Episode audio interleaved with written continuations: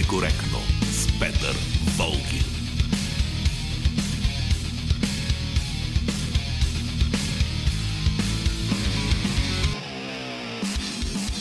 Здравейте, време за свободно говорене по радиото или време за политически некоректно с Георги Бангиев, който е звукорежисьор, Борислава Борисова, редактор на предаването.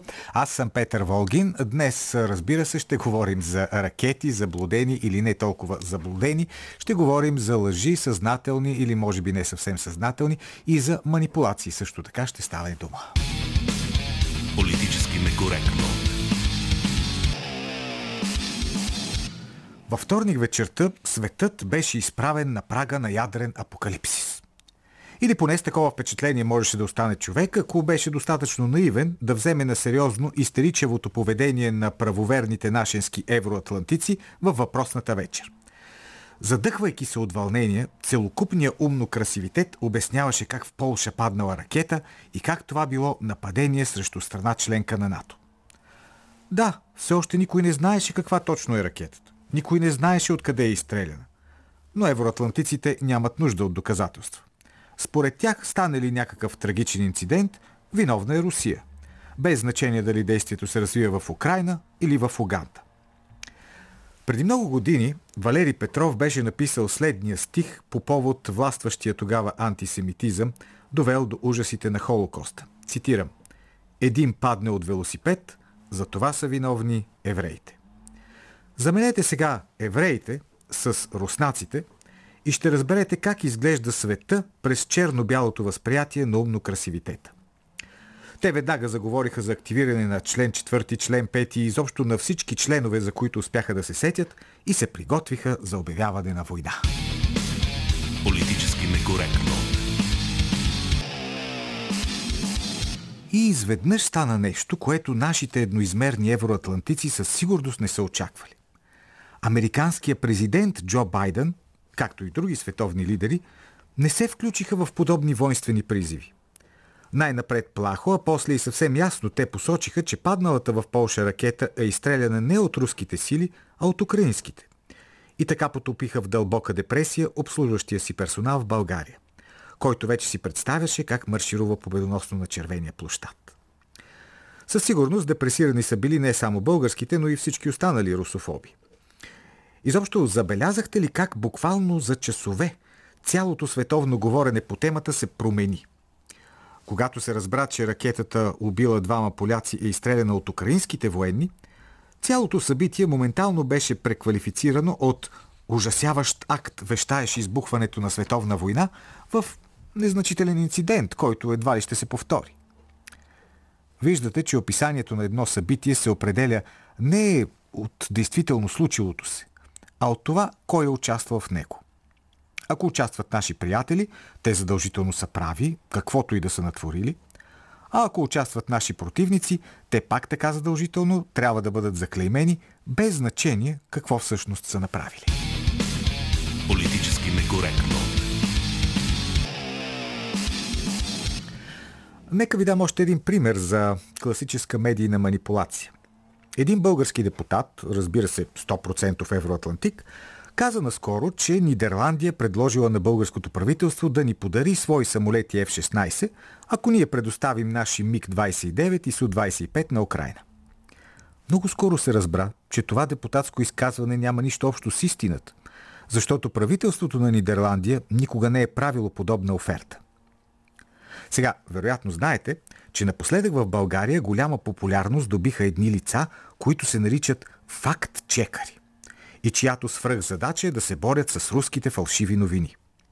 Е, те разбира се твърдят, че с всички фалшиви новини се борили, ама нещо не съм забелязал да разобличават, примерно, украинските такива. А всеки интелигентен човек знае, че в една война лъжат всички, нали така? Обаче нашите факт-чекари са решили, че само едните ще разобличават.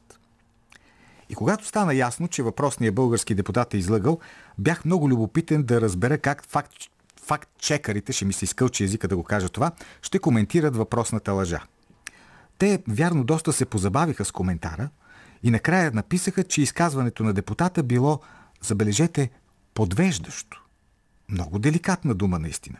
Не използват нито думата лъжа, нито думата измама, Ставало дума според тях за подвеждане. Абе хора, какво подвеждане бе? За 100% лъжа говорим. Обаче, когато човек е от нашите, не е политически коректно да напишем, че лъже, нали? Политически некоректно. По всичко изглежда, че прилагателното евроатлантически се е превърнало в универсален щит. Декларираш, че изповядваш евроатлантически ценности, каквото и да значи това, след което може да изтряскаш някоя грамовна глупост и да си сигурен, че никой няма да ти опонира. Защото ако ти опонира, може да бъде обвинен, че е противник на евроатлантизма. Ето така, за кой ли път в историята, истината, а и здравия разум биват жертвани за сметка на актуалната в момента идеология. Политически некоректно. В политически некоректно днес гостува професор Дарина Григорова. Тя е преподавател по руска история в Софийския университет Свети Климен Охридски. Добре дошли. Добър ден. Така, професор Григорова, да започнем с актуалността, последните неща от последните дни, именно с тази ракета, украинска ракета, която падна в Польша и уби двама души. Нека най-напред да поговорим за тази наистина много интересна трансформация, която беше извършена в рамките на часове буквално. Една ракета, която докато се твърдеше, че е руска, беше обявена за възможно най- голям, най-големия ужас, който може да се случи, а после като стана украинска, вече тя стана едва ли не добра ракета. Някаква много интересна метаморфоза се случи с говоренето за нея. Да, това беше и полската реакция. Първо Дуда каза, че е преднамерено нападение на Полша, след което се стигна до нещастен случай. Но а, тази украинска провокация с ракетите, защото това не е случайен инцидент. Мислите, че не е случайен инцидент? Ами реакцията на Киев беше доста последователна в стремежа да предизвика НАТО да се включи официално в военен конфликт с Русия. И тук всъщност се постигна обратен ефект, защото щатите и, и после ръководството на НАТО не откликнаха. Проксито не може да решава какво ще се случва на бойното поле. Това се показа. Така че а, Киев всъщност само загуби от този инцидент. Аз точно това си мислих докато слушах Зеленски, който дори след изказванията на президента Джо Байден едва ли не продължаваше да твърди, че това не е украинска ракета. Може ли те до такава степен да са повярвали на самите себе си, че могат те да диктуват какво да се случва и какво не? Просто е безнаказано разпространението на а, лъжи, недомислици и откровени фалшификации от страна на Киев. Това не е новост, а само че се забравят. Спомням си, че имаше един омбудсман, който говореше за руските войски, какви извращения правят в Украина, после се отказа от думите си.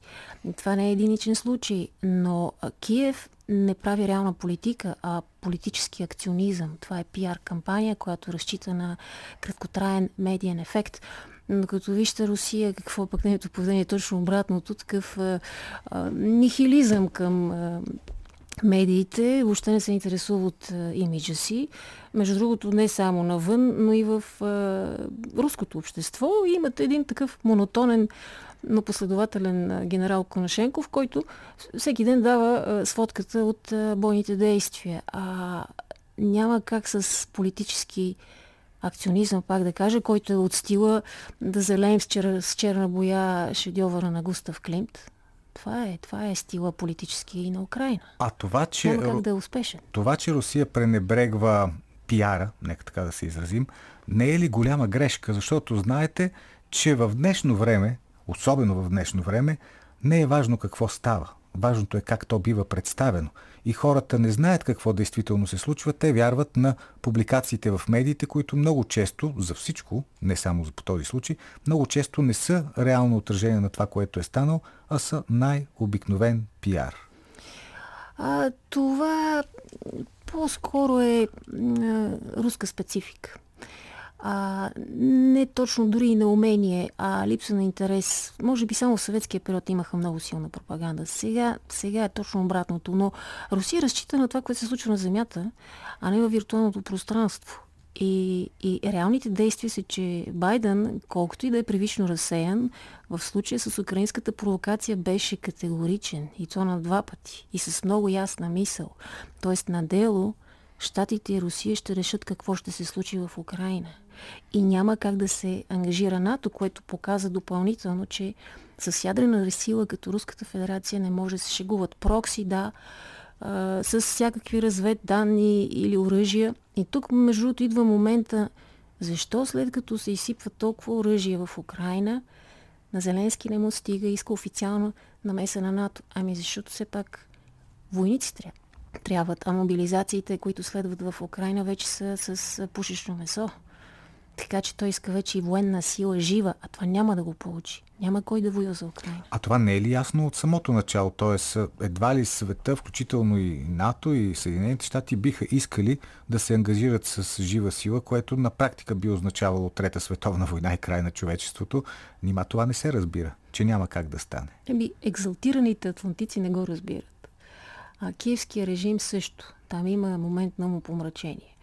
Но а, това е реалността и точно тази украинска провокация я показа. А какъв ще е медийният шум, за Русия няма никакво значение, защото в Одеса и вчера и днеска вече има протести а, заради м- липсата на ток, но протестите не са срещу а, злокобния Путин, а срещу киевските власти, защото одеситите смятат, че се прехвърля ток в западна Украина а се дискриминират одеситите. И този тип протести ще нарастват, защото Русия методично унищожава енергоструктурата, инфраструктурата на Украина. Тя не спира, въпреки приказките в медиите, че тя няма снаряди или ракети. Това нещо се случва всеки ден. И тези протести не могат да бъдат спряни с а, дори терор, с а, нас батальоните и с нещо радикално по отношение на хората, защото ще са масови. Т.е. стилът украинския вече е под въпрос. И това предопределя какво ще се случи за напред. Искам специално малко по-късно да поговорим за ставащото на бойното поле професор Григорова, но ето сега сигурно знаете, мисля, че идващата сряда Европарламента трябва да гласува декларация, с която да бъде обявена Русия за терористична държава, именно заради тези удари по а, инфраструктурата свързана с електричеството, защото Русия според тази декларация така атакува мирното население. Интересно, а украинските удари по атомната централа за порошката, което е реален тероризъм и то опасен за всички, това минава а, така като случайен инцидент или пак Русия е виновна. Надявам се тази декларация да не бъде подписана, защото това вече ще бъде в минус за Европейския съюз, защото, пак да кажа, Штатите и Русия ще се разберат. Но Европейския съюз губи от тази военна кампания и от активното си участие финансово, оръжейно, чрез обучение, обучаване на войници и какви ли не други дейности. Това ще съсипе Европа финансово и не само. Няма смисъл от тази декларация. А, да, те по принцип декларациите на Европейския парламент са за сведения, но показват някакво отношение. А как си представяте това разбирателство, руско-американско разбирателство? Да, ето имаше много интересни срещи напоследък между високопоставени лица на двете държави, но как може да изглежда едно такова разбирателство? Това е неизбежно, ще се случи въпреки оскъдните контакти, които имат помежду си. Поред причини, защото а, това са двете най-мощни ядрени държави, свръхдържави. И от тук те ще решат какво ще се случи. Никой друг не би имал тази политическа тежест. Изключвам економическата м- слабост на Русия спрямо щатите. Те още не могат да се сравняват. Но като ядрени сили те са равнопоставени и от тук те ще решат проблема. За съжаление, Европейския съюз също е някакво голямо прокси. Украина е малкото прокси, Европейския съюз е голямото прокси. И то е идеологическото острие на, на демократите в САЩ, макар че нашите евроатлантиците по-американци от демократите се оказаха. Но това той губи. Санкциите в крайна сметка не удрят по Русия само, а повече и по нас и няма ефект дори оръжието, което се изсипва в Украина. И тогава какво правим? Обявяваме Русия за терорист. И какъв е смисълът от това? Може би обаче има ефект от оръжието. Ето виждаме какво става на бойното поле. Последното най-голямо нещо беше, че Русия изостави Херсон.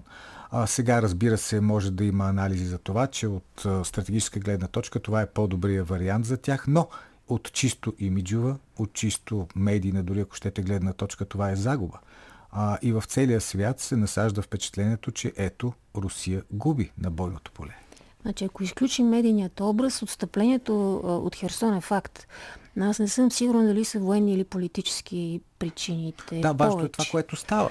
Но а, по-скоро си мисля, че а, повече политическо решение, отколкото военно. А защо? Защото дори самия факт на отстъплението, ами украинците, когато една армия отстъпва, тя е уязвима.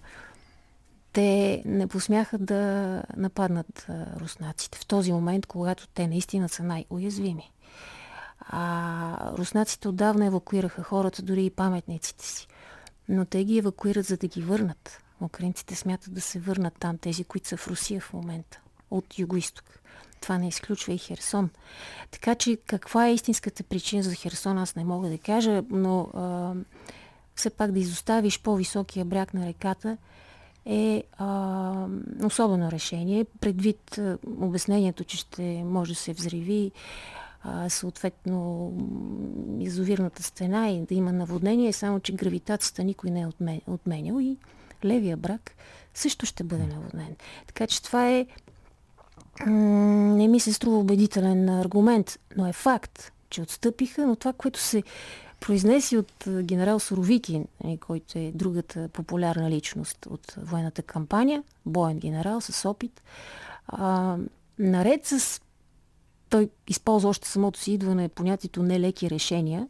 Херсон се оказва тези нелеки решения. Той каза, че се готвят за контрнастъпление. И Украина в този момент, когато Русия беше почнала мобилизация и още не беше прехвърлила новите сили, не можа да се възползва. Херсон беше отстъпен, а не отвоюван. ВСУ, украинските сили, нямат сили дори за инициатива, за някаква голяма победа. При отстъпление това не е победа. В същото време не може да не направи впечатление, че само седмици след тези референдуми, които бяха организирани, след една наистина много важна реч, която Путин произнесе, където Херсон, заедно с другите части на тази част на Украина, бяха определени като изконно руски, в един момент и след заверенията Русия е дошла за винаги, имаме отстъпление. Това не може да не действа м- деморализиращо. Деморализиращо, включително и на хората, които живеят там, които са помагали на руските сили и сега те вероятно се чувстват изоставени. Значи хората в Херсон имаха възможност да избират. Тоест Русия се погрижи за тези, които искат. Това е доброволен избор. Не може на сила да се прехвърлят. За съжаление сега, вече с идването на украинците, те нямат нито ток, нито вода и има доста сериозни филтрационни мерки. Така че ще видят разликата между руското и украинското управление. Тези, които са предпочели да останат. Но голяма част се спасиха благодарение на руснаците. Но и те ще се върнат. А, понеже се казахте за реакцията руската, аз я наблюдавах а, от Донбас, от а, ДНР и ЛНР, т.е. най-близко до фронта и в самия фронт а, руснаци и украинци, тяхната реакция беше най-здържана и а, далеч от тази ура патриотична истерия, която м- беше хиперактивна в Москва, да речем. Аз разбирам разочарованието, но а, войната включва и военните действия включат и тактически отстъпления. Така че реакцията на тези, които са близо до войната и от 8 години воюват с украинците, беше по-здържана и по- ми се струва реалистична и далеч от всякакви а, така м- деморализаторски униния и, и прочие неща, които се изговориха първите няколко дни в а, руското пространство. И това за мен ми се струва, че те те разбират защо се е случило това поради неизбежност. Аз нямам отговор, но все пак си мисля, че политическото е над военното случай. А възможно ли е да възникне силна съпротива в самото руско общество? Този път не от тези, които по принцип не харесват Путин и управлението либералите, а от силно националистически настроените среди, от хора, които смятат, че Русия губи, че има предатели, че в крайна сметка войната не се води така, както би трябвало да се води, за да се стигне до победен край. Може ли тези сили да наделеят по някакъв начин? Няма достатъчно сили. Защото като един пример с конкретна фигура, като а, Стрелков, Игор Стрелков. Той отиде а, на фронт. Именно, той отиде на фронта. Дълго време той нямаше право дори да посещава ДНР и ЛНР, още преди а, специалната военна операция. когато тя започна, неговите постове бяха любимите сред украинските медии, защото бяха свръхкритични. Критични бяха към да. Но когато а, стана възможно той да отиде и да воюва, неговата позиция се промени. Точно като тази за на Донбаската реакция за Херсон, за която ви казах. Така че а, тези, които са в Москва и да ги наречем не толкова националисти, колкото така имперски а, възторжени идеолози по-скоро, защото на думи е едно, на дело съвсем различно, те нямат силиците да обърнат общественото мнение. Руснаците имат опит с войните и сега си го припомнят постепенно. А, вече в образованието се въвеждат промени. А, това не е бърз процес. Русия не действа бързо, но тя няма да се откаже нито от Донбас, нито от демилитаризацията и денацификацията на Украина. Защото ето ви един пример с какво каза от много висок ранг дипломат Сергей Рябков, заместникът на Лавров, един от заместниците. Той каза следното, понеже имаше пак спекулации, че ще преговарят, че Путин е ги е предал и така нататък. Той каза буквално следното по повод, че не може да има диалог и преговори, защото ние имаме радикално противоположни позиции. Това означава, че Русия не просто няма да спре, а сега зимата ще последва а, вече военна реакция чрез контрнастъпление, защото битката ще се реши в Донбас, където са тези укреп райони в последните 8, последните 8 години, които са били а, конструирани и то от западни инженери, не от украински. Нататък вече няма кой да воюва. И това е въпрос на време. Но хубаво е да се вслушваме в Сергей Рябков, защото той пръв каза, напомни, че руската позиция, ако не се спази НАТО да се оттегли от границата до 1997 година, говорим за оттегляне да не се допускат а, ракети с ядрени глави, а, Русия ще отговори военно-технически. Ние тогава не обърнахме внимание. Да, това беше После разбрахме какво означава да. военно-технически отговор. Така че границата 97 за НАТО остава в сила и тя ще бъде спазена. Това е основната цел също на тази военна операция. Въпросът е дали обаче това може да бъде постигнато. Възможно ли е тази война да продължи неизвестно колко дълго, с години? Не мисля. Не мисля. Нямат... А, а, Украина няма потенциал да я води толкова време.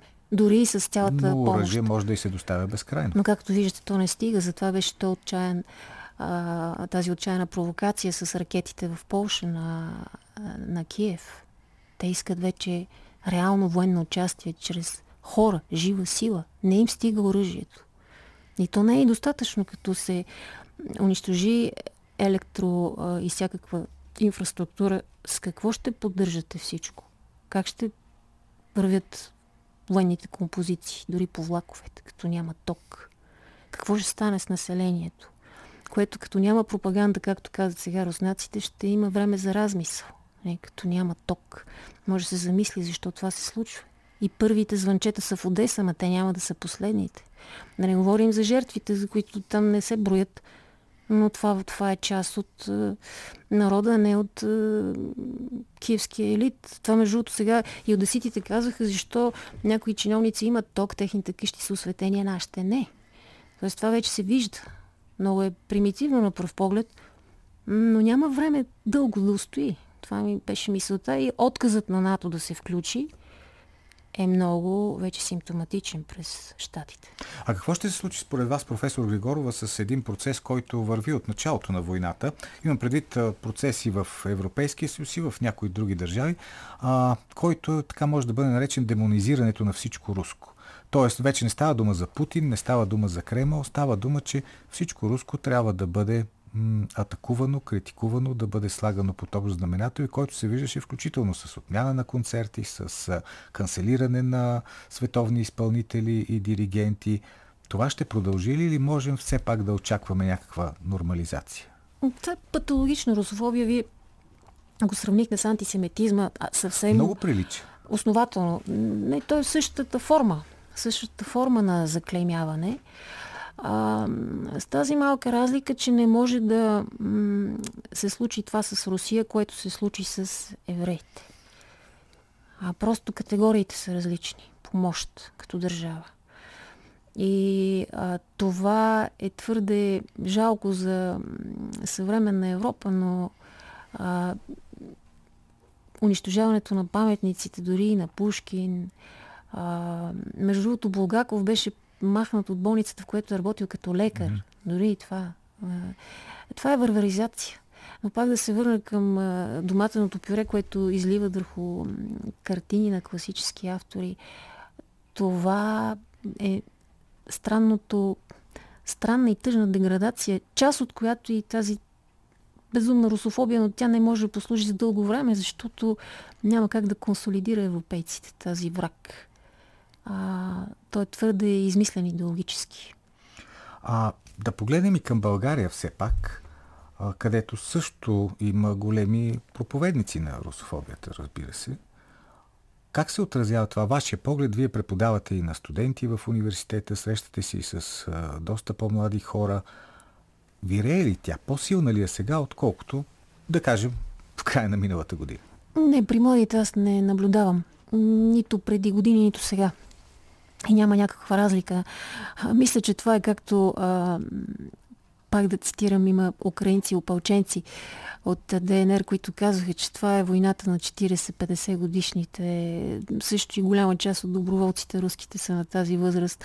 А, и при нас, съответно в България, най-ярките русофоби са бивши така, преподаватели по научен комунизъм и, и не само, а, които сега звучат по така модерно като е, политически в Съветския съюз.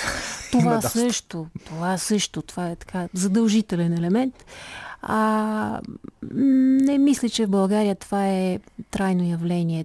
То е просто а, превзело медиите, а, които, за съжаление, в по-голямата си част са радиоточки, но то, то няма ефект, който иска да постигне. И за сега е словесна агресия. Да, тя може да премине в някаква друга форма, Преживявали сме го в след освобожденската българска история, а, но е обречена. Обречена е, защото България има специални отношения с Русия и а, българският народ, колкото и да е отруден и да има свои грижи и да е далеч от политическите а, дискусии и всякакви спорове на жълтите павета, м- няма нужда от много обяснение, за да разбере чия страна а, да вземе в тази случай, а тя е на Русия. Между другото, пак в тази връзка, преди няколко дни имаше една анкета по БНТ, а, която беше направена и която показваше, че огромното большинство от запитаните хора не одобряваха изпращането на оръжие за Украина. В същото време обаче голямото мнозинство от българските депутати гласуваха в подкрепа на това решение. Това парадокс ли е? Не, това не е парадокс, това е, а, за съжаление, реалност при нас. И изобщо не е парадокс. Първо, каква част от българите гласуваха? Тоест, какво мнозинство представляват тези депутати, които гласуваха пращането на оръжие за крайно официално, което е а, груба, не просто грешка. Това е за първи път български официално, пак казвам, това вече ангажира всички нас. Не както беше неофициално през посредници за първи път руско, българско оръжие ще убива руснаци и украински. Вие м- мислите ли, че това ще бъде забравено? И че това няма да има ефект върху нас? Ми, ето пример с Унгария. Дори днеска отказват да обучават украинци. Отказват да дават оръжие. Отказват да се включат санкциите срещу Русия. Държава, която е член на НАТО, но има достоинство. А при нас наблюдаваме а, слугите, които а, не поемат отговорност. Когато си под нечи похлопак, ти загубваш вече усета, че все пак ти може да не поемаш отговорност, но от тебе зависи. Колкото и да си малък. Благодаря ви за този разговор, професор Дарина Григорова.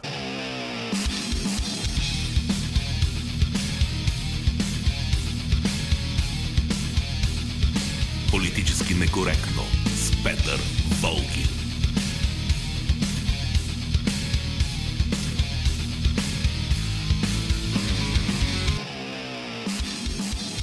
Както и с Георги Багиев и Борислава Борисова. Сега да ви прочета малко мнения по темите, които обсъждаме днес в различните социални мрежи. Ще започна с Телеграм. Недялко Данилов. Това, което стана с тази ракета е нападение на Украина над Полша и трябваше по силата на договора на НАТО всички страни по него да отвърнат на Украина. Но никой в медиите не коментира нещата по този начин. Това е доказателство, че не живеем в свободна държава, а медиите са просто притурка на властта. Сега в скайп Георги Вълков. Колкото да, до изстрелената ракета, не мисля, че е заблудена украинска такава, случайно попаднала във ферма. Мисля, че ракетата е изстреляна преднамерено с провокативна цел от украинските военни, за да се обвини Русия и да се включи и НАТО във военните действия, но на НАТО особено не му се понрави да го прави, както си пролича в последствие. Във Фейсбук сега да видим Калин Константинов – Реакцията на Украина веднага след случилото се е ужасяваща. Няма начин президента на страната да не е знаел чия е ракетата, но вместо да се извини, той се опита за пореден път да хвърли вината на Русия и по този начин да въвлече НАТО в конфликта, което означава световна война. И Андрей Кортенков, за мен най-тъжното в родните реакции за войната си остава злорадството по повод на убитите от възприеманата като противникова страна, което устойчиво се наблюдава и при двата спорещи лагера премиера у нас. Политически некоректно. Така, за да си говорите с нас в политически некоректно, просто набирате 029336743, 029631565, 0889202207 или пишете на нашата страница Facebook или ни пишете в Skype. В Skype може и да се обаждате. Добър ден! Ало, добър ден. Заповядайте. Аз съм господин Вие сте, заповядайте. Младен Димов от София се обажда. Да, слушам ви. Господин Волгин, от дъното на душата си съм а, така отвратен от тази помия, която ни се изсипва от мас-медиите, били те електронични, а пък и печатните също така. За тези, които са нали, частни, как да е, нали, ги разбирам, но тези, които са финансирани от нашия бюджет, т.е. от дънакоплатците, просто не проумявам защо става това нещо. Какво конкретно имате предвид? Да ви оскверня слуха, ще каже, че дори и Българското национално радио участва в този хор. Ама какво имате предвид? Да, да не би да има някаква надпревара за, за гарантове, там за някакви такива неща от... Знаем какви източници. Не мога да кажа. Не знам. Просвети ми нали, за това. Нали, вас ви изключвам не от е, някаква куртуазия, а защото нали, аз е, ви ценя високо. Вие сте високо стоеностен журналист и няма да се подадете, няма да се огънете на тези неща. Но много от вашите колеги гледам, че се огъват, за съжаление. А т.е. каква е вашата критика? Моята критика е, че трябва да представяте обективно и, и двете страни. Всеки, по всеки повод, нали, за щяло и нещяло, казваме само какво е казал Зеленски. Да. Другата страна въобще не е слушаме. Ама какво е това нещо? Какво е това? Какъв е този едностранен подход? Нарича се евроатлантически. Да. Ох. Ами то е като оная работа.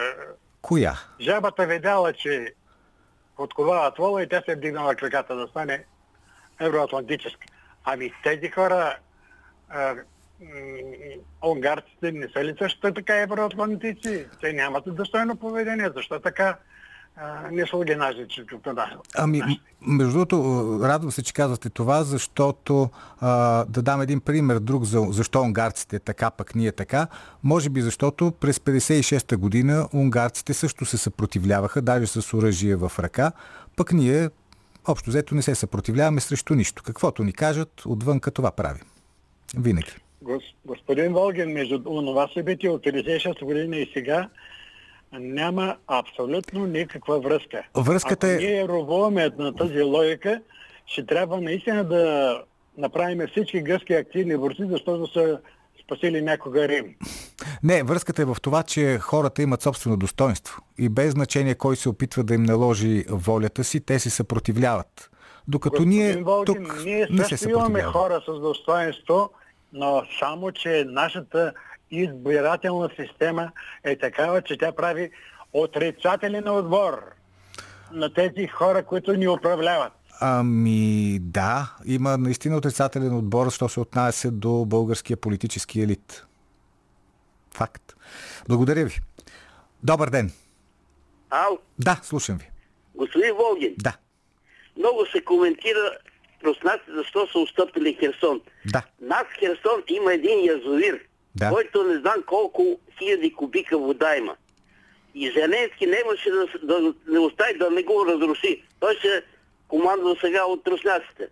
И тая 10 хилядна армия, която беше в Херсон, ще да потъне и нищо да не остана руската говоря. Е, И затова се оттеглиха, така запазиха и язовира. А що се отнася за войната?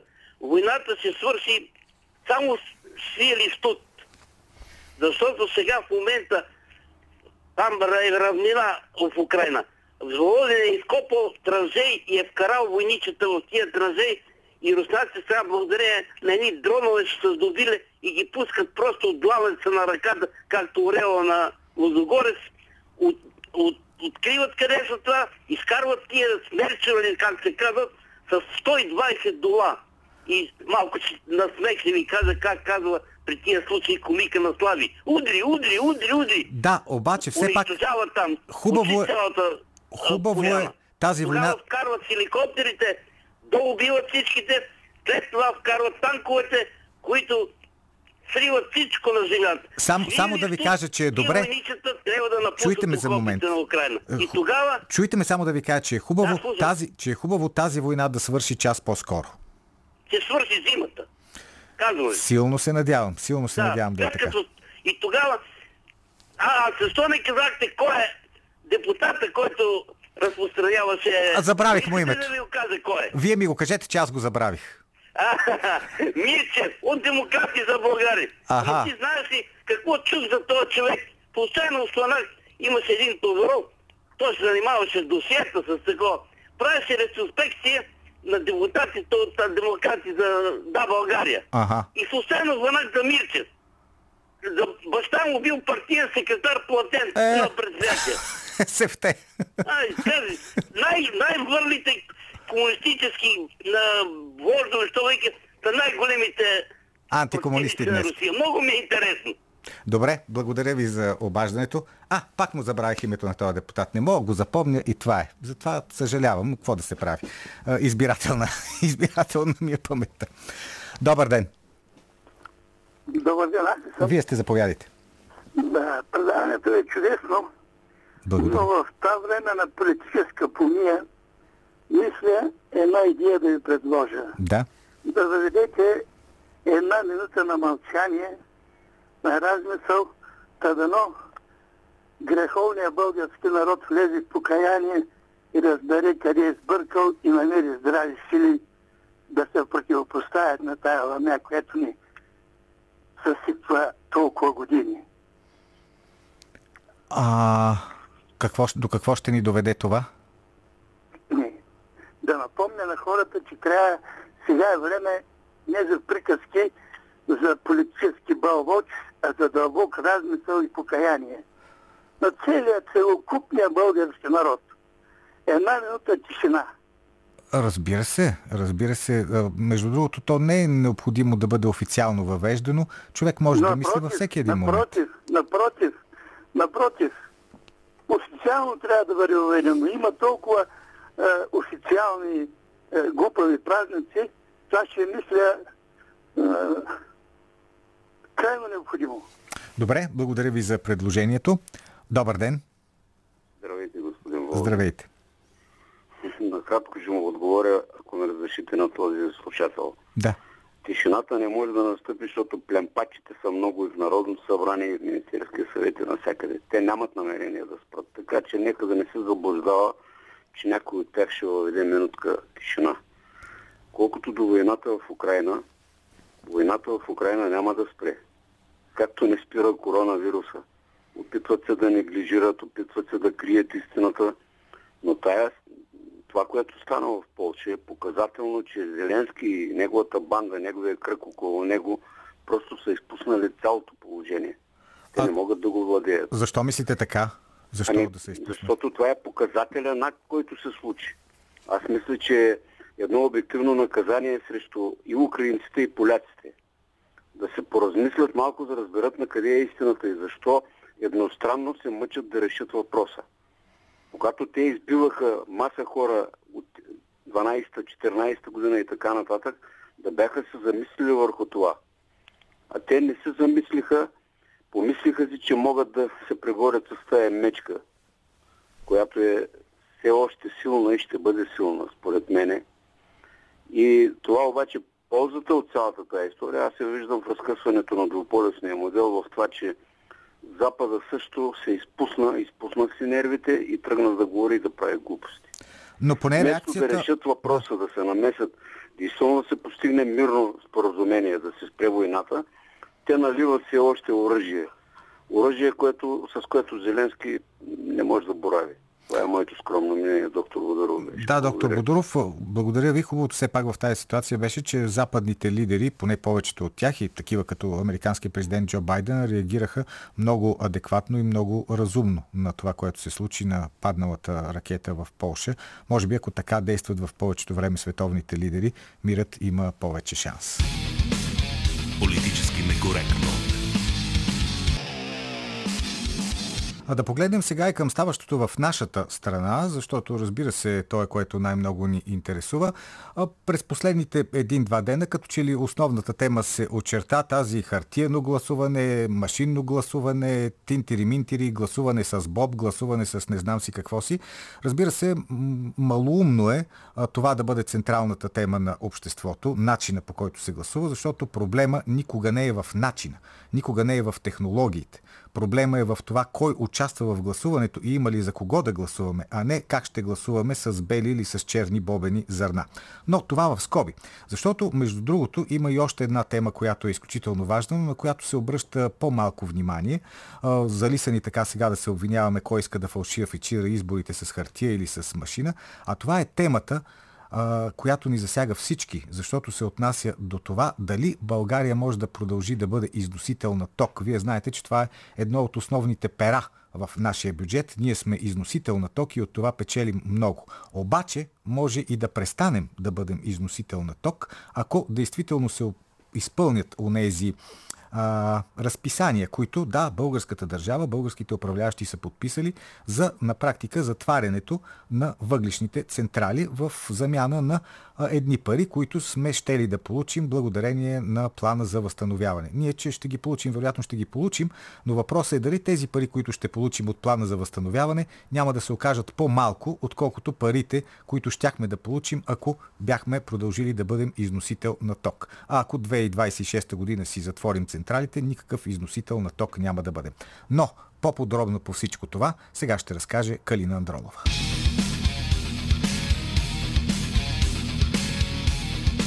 По ръба.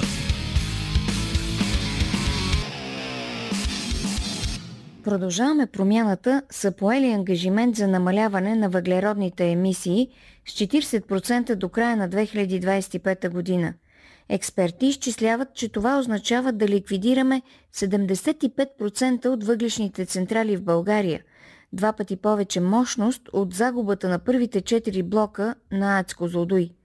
В момента България изнася електроенергия за милиарди евро годишно в Юго-Источна Европа. Въпросът е защо продължаваме промяната са решили да ликвидират българската енергетика точно в най-сложното време на война – и настоящи и задаващи се енергийни кризи. Европейския съюз има решение да постигне неутрална към климата економика до 2050 година. Заради кризата с енергията обаче, Германия, която планираше да спре напълно производството на електроенергия от въглища до 2038 и да закрие ядрената си енергетика, промени остро енергийната си стратегия. Германия приведе въглишни централи от резерва, някои от които много мощни. Има намерение и да удължи живота на трите си атомни централи. Но Кирил и Ясен бързат с ангажимент за намаляване на емисиите до 2025. През 2025 година когато ще закрием нашите мощности, четири блока на АЕЦ Куйо в Турция ще бъдат пуснати в експлоатация. А Куйо е собственост на дъщерно дружество на Росатом. Ще стане турска собственост след като се изплати от производството на електроенергия. България ще освободи пазарен дял в Юго-Источна Европа за руснаци и турци и от износител на ток ще се превърне в вносител. У нас се бърза с закриването на мариците, защото продължаваме промяната имат своя гигантски бизнес план, свързан с възобновяемите източници на енергия. Помните скандалния меморандум за 1 милиард долара с две странни компании Gemcorp и IP3. Направете си труда да разгледате сайтовете на тези компании и ще разберете, че продължаваме промяната ни предлагат огромна схема всъщност, за която си струва да протестират на площада – те не искат правителство. Те искат избори, като се надяват изборите да ги направят първа политическа сила и да им дадат възможност да придвижват без проблем своя уникален бизнес пакет за милиарди. Закриване на мините, рекултивация на терена за няколко милиарда от държавата, инвестиция около милиард в слънчеви панели, но за да може този инвеститор да печели повече и инвестицията да се изплати по-бързо – трябва да се изгради и огромно съоръжение за батерии, подпомогнато финансово от Европейския съюз. Батериите ще съхраняват енергията, когато тя е с най-низка цена, за да може да се продава в часовете с най-висока цена. Вкусно, нали? Въртят се едни милиарди като виенско колело и сумовете на Кирил и Ясен.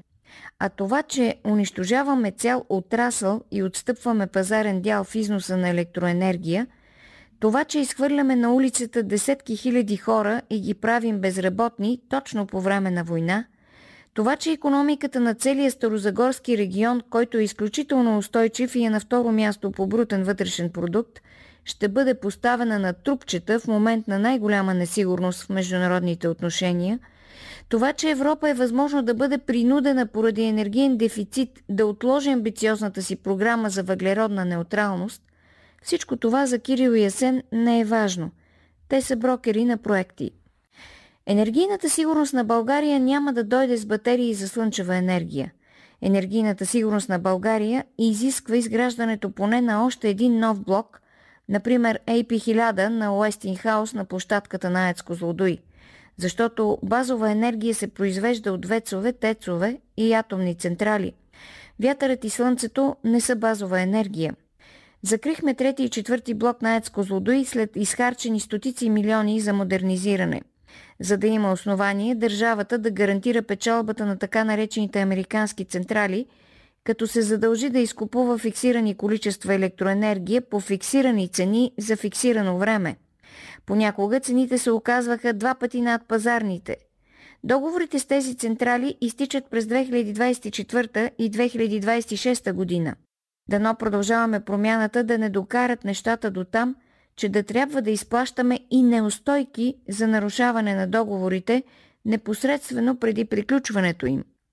Хубаво е да се знае, че през 2021 година изградените въглишни централи в Китай компенсират извеждането на въглишните централи в целия останал свят.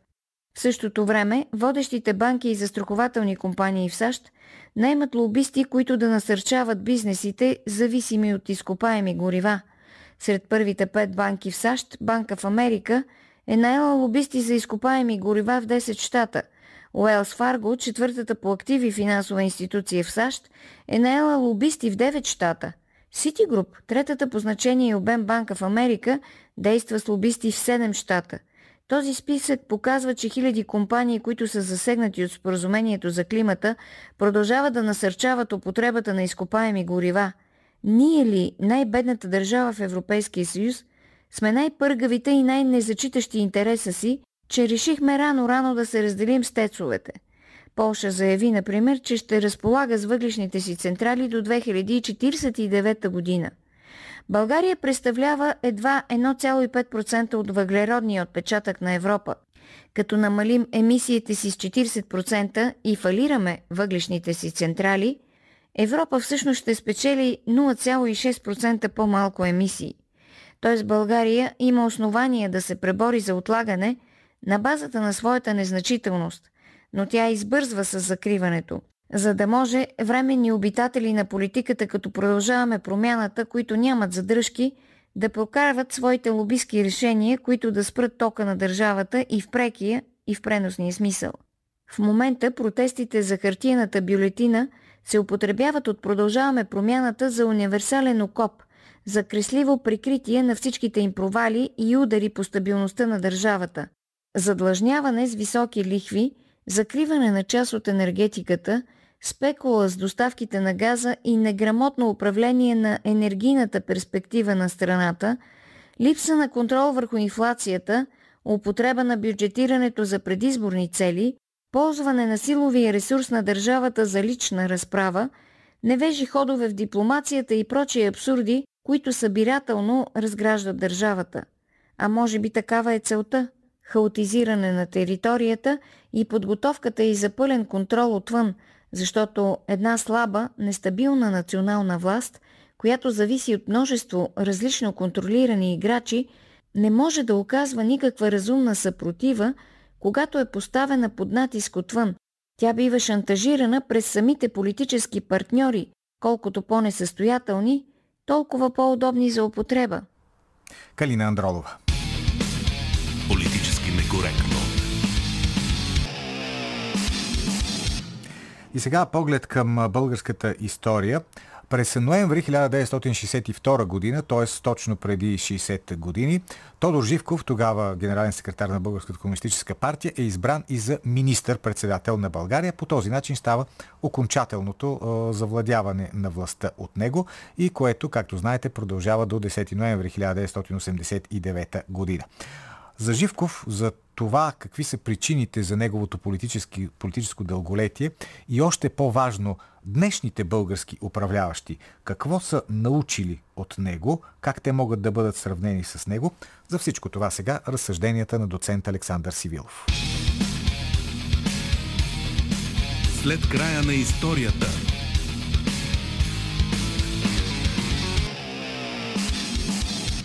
На 14 ноември 1962 г. Тодор Живков е избран от пленум на ЦК на БКП за министър-председател на Народна република България.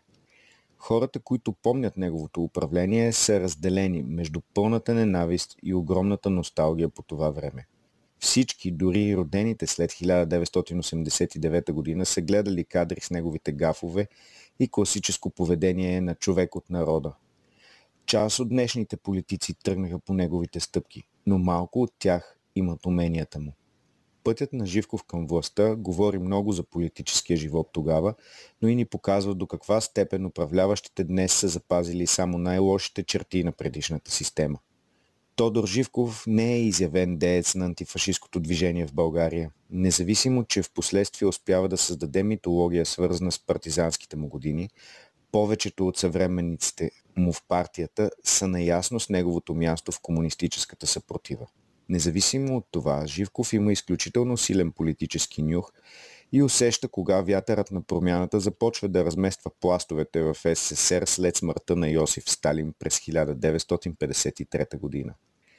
Процесът на десталинизация дискредитира утвърдените лидери на партията и у нас – най-съществено е ударен имиджът на Вълко Червенков, който е смятан за истински последовател на съветския вожд и освен това е част от групата изпратена пряко от Москва. Докато в Съветския съюз върви сблъсъкът между Хрущов и партийните групи на Георги Маленков и Вячеслав Молотов, в България също започва опит за смяна на партийния елит. През април 1956 г., след като десталинизацията започва у нас, един от старите партийни кадри, Йонко Панов, казва за Живков. Такива като него има най-малко 500 души, но това са хора с средни възможности. Скоро Панов ще разбере, че се е сблъскал с политик, който много добре разбира принципите на играта. Живков събира около себе си групата на младите в партията – като сред тях са предимно хора, издигнали се след 9 септември и идващи от вътрешните организации, а не от направляваните от Москва групи. Първият сериозен политически сблъсък е през 1957, когато и в Съветския съюз Хрущов успешно се справя с Молотов, след като по-рано е отстранил Георги Маленков. У нас чистката засяга водачите на старите Добри Трепешев, Йонко Панов и Георги Чанков. В този момент Живков усеща, разлома в техните редици и се обединява с Антон Югов, който по-скоро принадлежи към другата политическа група. През лятото на 1960 година в партията се организира поредната опозиционна група, която изпраща известното писмо на Куфарджиев, с което се критикува цялата система в България. Резултатът е, че с умели политически маневри Живков успява да изключи от партията всички подписали документа, както и предишните си противници. Финалният етап на установяване на властта му е през ноември 1962 година. Тогава при подготовката на 8-я конгрес на БКП е изхвърлен от позицията на министър-председател и Антон Югов, който през предишните сблъсъци е възприемал Живков като човек, който може да контролира и една консенсусна фигура. В този случай правещия политик използва като повод за разчистване на пътя си проблема с репресиите срещу опозицията. През 1959 г. след доклад на Живков е закрит концентрационния лагер в Белене, но малко по-късно отворен нов до Ловеч. Идеята идва от вътрешното министерство и това дава лост за разместване в цялото правителство. През 1962 са затворени всички концентрационни лагери, в които са изпращани политически противници без съд и присъда.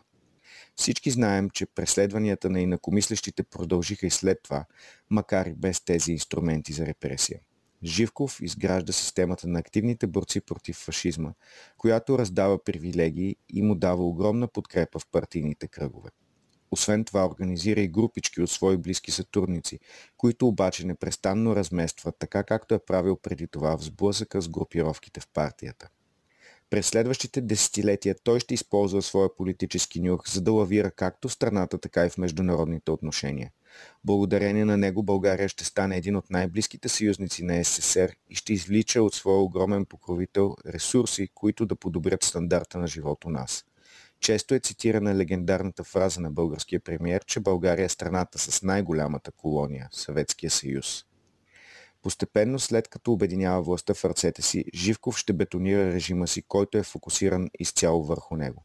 За съжаление, много политици днес у нас успяват да излекат от управленски опит на бившия първи само лошите му черти. В момента практически всички партии в страната ни са лидерски. В тях няма вътрешни дебати, няма идейни основи и практически никаква програма. ГЕРБ, БСП, продължаваме промяната, ДПС, Възраждане, Български възход. Десните не са сред тях, просто защото изпуснаха някъде по пътя си своя нов Иван Костов. Почти всички тези партии са водени от политици, които искат да се покажат като част от народа, но реално отдавна са забравили какво е да живее с една обикновена заплата и без депутатски кюфтета. Те всички са готови на компромис, за стигнат до властта и парите, които текат по нейните канали през последните месеци виждаме напълно безпринципни преговори. В същото време управлява парламент, за който е ясно, че явно няма да излъчи правителство, просто защото на никой политически играч не му стига да се нагърби с управлението в държавата, когато тя е в криза. Единственото, което може да убеди някой да си сложи главата в турбата, е бъдещето източване на еврофондовете за възстановяване, които трябва да се освоят през следващата година. Принципи и идеи в нашата политика просто не съществуват вече. Политиците ни искат да са като Живков, искат да имат неговата неограничена власт и обожанието на партийните редици, но никой от тях до момента не е успял да покаже дори и средните възможности на българския комунистически водач. Доцент Александър Сивилов. Политически некоректно. Днешното ни предаване завършва. Утре отново политически некоректно. Започва в 12.20. Ще бъдете с Силвия.